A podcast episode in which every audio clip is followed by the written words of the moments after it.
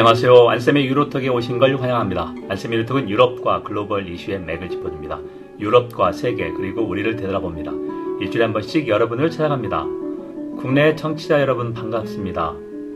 벌써 2월이 거의 다 지나간 느낌입니다. 건강 잘 챙기시 바라고요. 국내에서 안쌤의 유로톡을 찾아주셔서 감사합니다. 오늘은 340회 우크라이나 전쟁 발발 2주년, 2월 24일 2주년입니다. 그래서 그걸 한번 좀 어, 점검해보고 전망해보겠습니다. 먼저 주요 뉴스인데요. 러시아의 저명한 야권 지도자 알렉세이 나발리가 사망했습니다. 아, 러시아 북극 쪽에 피널 콜로니, 그러니까 형벌을 하면서 하는 그런 감옥에 투옥되어 있었는데요. 제일 멀리 이렇게 보낸 거죠.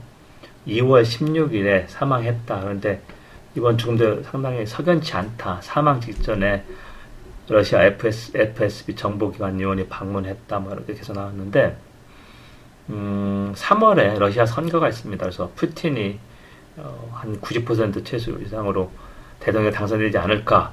푸틴이 이제 2030년까지 집권하면 집권 기간이 만 30년, 스탈린의 29년보다 더 길 것이다. 그러니까 장기 독재자죠. 이제 미국이나 유럽 쪽에서는 아, 나발리 죽음이 석연치 않다면 계속 이거를 이슈할 할 것으로 보입니다. 두 번째, 그리스가 동성애 결혼을 허용했습니다. 2월 15일에 집권당이 중도 우파인데요.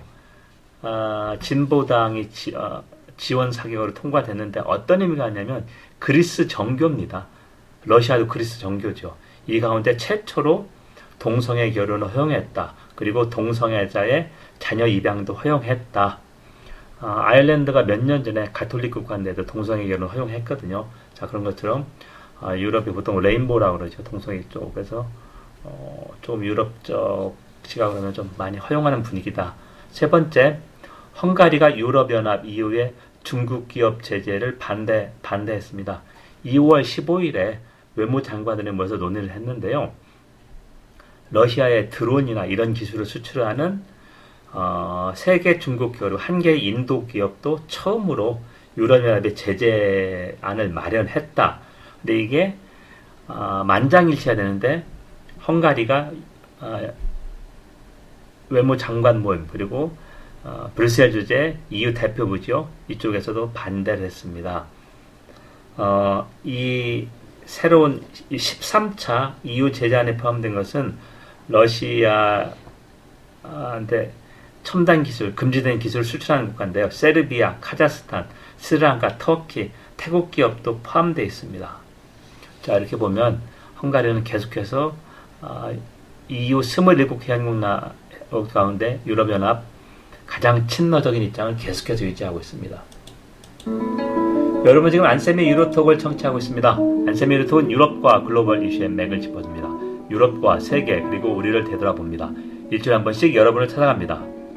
자, 우크라이나 전쟁 2년 전황 그리고 앞으로 휴전과 평화는 어떻게 가능할 것인가 요를 좀 어, 분석해 보겠습니다. 자, 그러면 어, 먼저 어, 그동안의 전황을 한번 보죠. 2022년 2월 24일 현지 시각으로 새벽 5시에 러시아가 전격 침략했습니다. 아, 많은 전문가들이 아, 친러 내란이 있던 우크라이나 동부 쪽을 점령하지 않겠나 했는데 전면전이었습니다. 아직도 러시아는 special operation이라는 말을 하는데 특별작전, 전, 어, 전면전이 분명하고요. 어, 파죽지세로 러시아군이 밀고 와서 그러니까 러시아 지도를 보면 키우가 북쪽에 있습니다. 키우 위쪽하고 또 남쪽 두 가운데서 러시아군이 공격을 했죠. 어, 키우 인근 한 30, 40km까지 왔었는데요.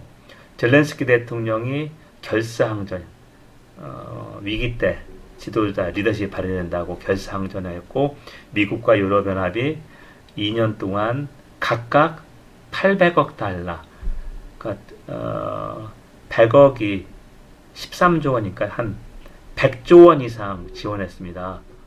어, 유럽에서는 EU 27개 회원국 플러스 영국 그리고 유럽연합 예산으로 지원해줘서 어, 독일이 가장 많은 지원을 했고요.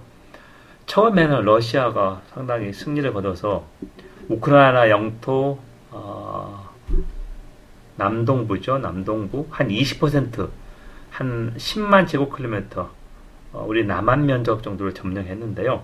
우크라이나가 반격해가지고 한 5% 정도 되찾아서 지금은 15% 정도 점령했다.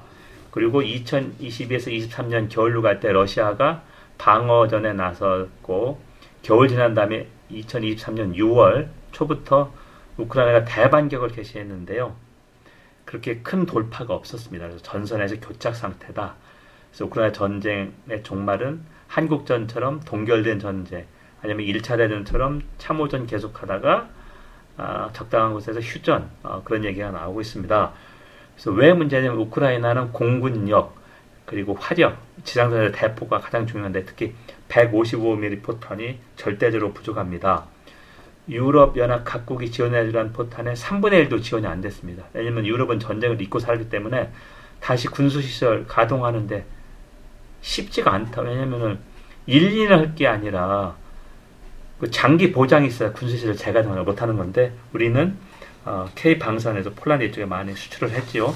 그 뉴욕 타임스 보도에 따르면 우리 정부가 확인을 안 해주니까 우리가 가지고 있던 재고 155mm 포탄 30만 발 넘는 거를 미국에 수출했고 미국이 이걸 우크라이나 지원했다 그렇게 보도했는데 우리 정부는 어, 부인도 신도하지 않고 있습니다. 두 번째 이 우크라이나 러시아 우크라이나 전쟁 저는 이제 줄여서 우크라이나 전쟁을 하는데 이거에 대해서 서방 미국과 유럽 그리고 러시아의 극명한 시각차가 있습니다. 푸틴은 이거는 미, 미국하고 유럽이 우크라이나 러시아의 일부인 우크라이나를 나토 가입시키려고 했기 때문에 어쩔 수가 없었다. 그러니까 미국과 유럽이 이번 전쟁에 책임이 있다는 말을 하고 있고요. 어, 제가 지난주에 얘기했죠. 터커 칼슨이라고 전 미국 폭스뉴스 앵커가 푸틴하고 인터뷰를 했는데 서방 언론과는 처음으로 처음 40분간을 어, 푸틴이 러시아 역사에서 이 이야기를 했습니다. 그러니까 10세기 중반 어, 루스족 그러니까 어, 바이킹의 일원이었습니다. 루스 루스라고 루스, 러시아 할 때 루스 루스족이 발원지가 키우 키예프이고 어, 거기에서 기독교가 나왔고 우리 고향이다. 근데 이걸 왜 침략하느냐? 반대로 미국과 유럽은 러시아의 신제국주의 침략이다. 특히 유럽의 아, 충격이 가장 컸다. 유럽은 2차 대전 후에 러시아가 직접 이렇게 친서방 국가를 전면전한 적이 없었습니다. 예를 들면 2008년 조지아, 그루지아 있죠? 어, 이쪽은 그냥 소규모 지역을 침략한. 자, 그러면 유럽, 유럽의 충격이 컸다. 그리고 독일이 어, 가장 국방비를 적게 썼던 독일 GDP 대비 5년 동안에 1천억 유로, 그러니까 140원 투자, 140조 원 투자를 약속해서 지금 척척 진행 중이다. 그렇다면 휴, 전과 평화는 뭐냐 해서 어, 올해 11월 5일 미국 대선이 분수령일 것이다.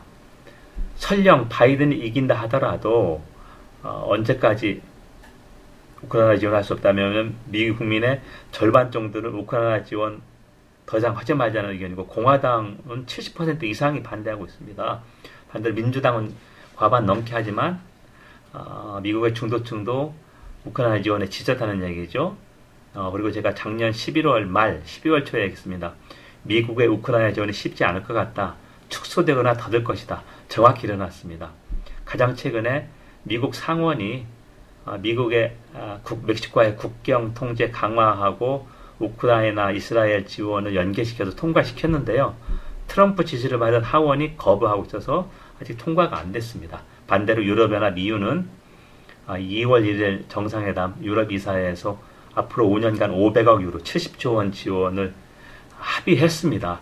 유럽이 이걸 먼저 합의해서 계속해서 미국을 푸시하고 있지만 어, 미국 이미 대선에 들어서 쉽지 않다. 트럼프가 당선되면은 어, 우크라이나 지원 더 이상 하지 않고 푸틴하고 협상을 벌여서 어, 상당히 조속한 시일 내에 휴전 협상이 체결될 거라 생각합니다. 자 그러면 우크라이나가 절대 양보할 수 있는 건 어, 무엇이냐?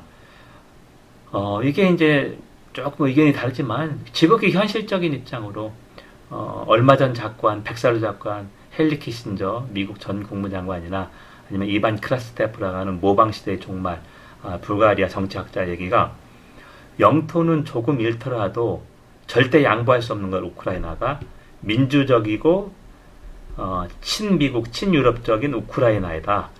자 그거가 나토 가입은 필수다. 러시아가 그렇게 반대하니까 그러니까 최소한 영토를 주더라도 맞교환하자는 거죠. 영토를 주더라도 우크라이나의 나토 가입 그리고 유럽연합 가입은 어렵지 않습니다. 어렵지 않다는 게 어, 푸틴이 이렇게 반대하고 있지 않기 때문에 반대로 어, 제가 이 전공 어, 3프로 TV 출연한 게 이번 주 토요일 일요일 그러니까 2월 24일이나 25일 방송되고 생각하는데요. 이유는 우크라이나 아, 가입 2030년까지 내다보지만 쉽지 않을 것이다. 제가 되는 게 10년에서 아, 앞으로 15년 정도 하고 있습니다. 그리고 가장 최근에 아, 독일과 프랑스가 우크라이나와 양자, 양국 안보 협정을 체결했는데요. 이게 뭐냐면 우크라이나 군인도 훈련시켜야 되고 장기적으로 군사 경제 지원한다. 프랑스도 마찬가지인데요. 이게 작년 7월 리투아니아에서 열린 나토 정상회담에서 전쟁 중인 국가가 나토 가입할 수 없지 않습니까? 어, 미국이 러시아하고 전선을 맞대할 수 없으니까. 그래서 나온 게 아, 유럽의 주요 회원국들이 G7을 중심으로 우크라이나의 양자 안보 협력죠. 우리 한미 동맹도 양국 양자 안보 협정입니다. 아, 그런 걸 체결해 주다 해가지고 계속해서 1년에 이런 안보 협정을 체결하고 있다. 가장 강력한 것은 나토 가입이죠. 근데 그거는 이제 장기적으로 나눴다는 얘기입니다. 여러분 지금까지 안쌤의 유로톡을 청취했습니다. 안쌤의 유로톡은 유럽과 글로벌 이슈의 맥을 짚어줍니다. 유럽과 세계 그리고 우리를 되돌아봅니다. 일주일에 한 번씩 여러분을 찾아갑니다. 오늘은 340회 우크라이나 전쟁 발발 22년을 2년입니다. 그래서 전쟁 상황하고 앞으로 휴전과 평화 그런 걸 전망했는데요. 아, 다행스러운 것은 G7 서방 선진 7개국 중심으로 우크라이나 재건 협의체를 만들었는데 우리나라도 여기에 가입했습니다. 아, 그러니까 대접을 받았다는 얘기고 앞으로 우크라이나 재건 사업이 있으면 아, 우리가 좀 더 적극적으로 있다는 얘기입니다. 경청해 주셔서 감사합니다. 다음 시간에 뵙겠습니다.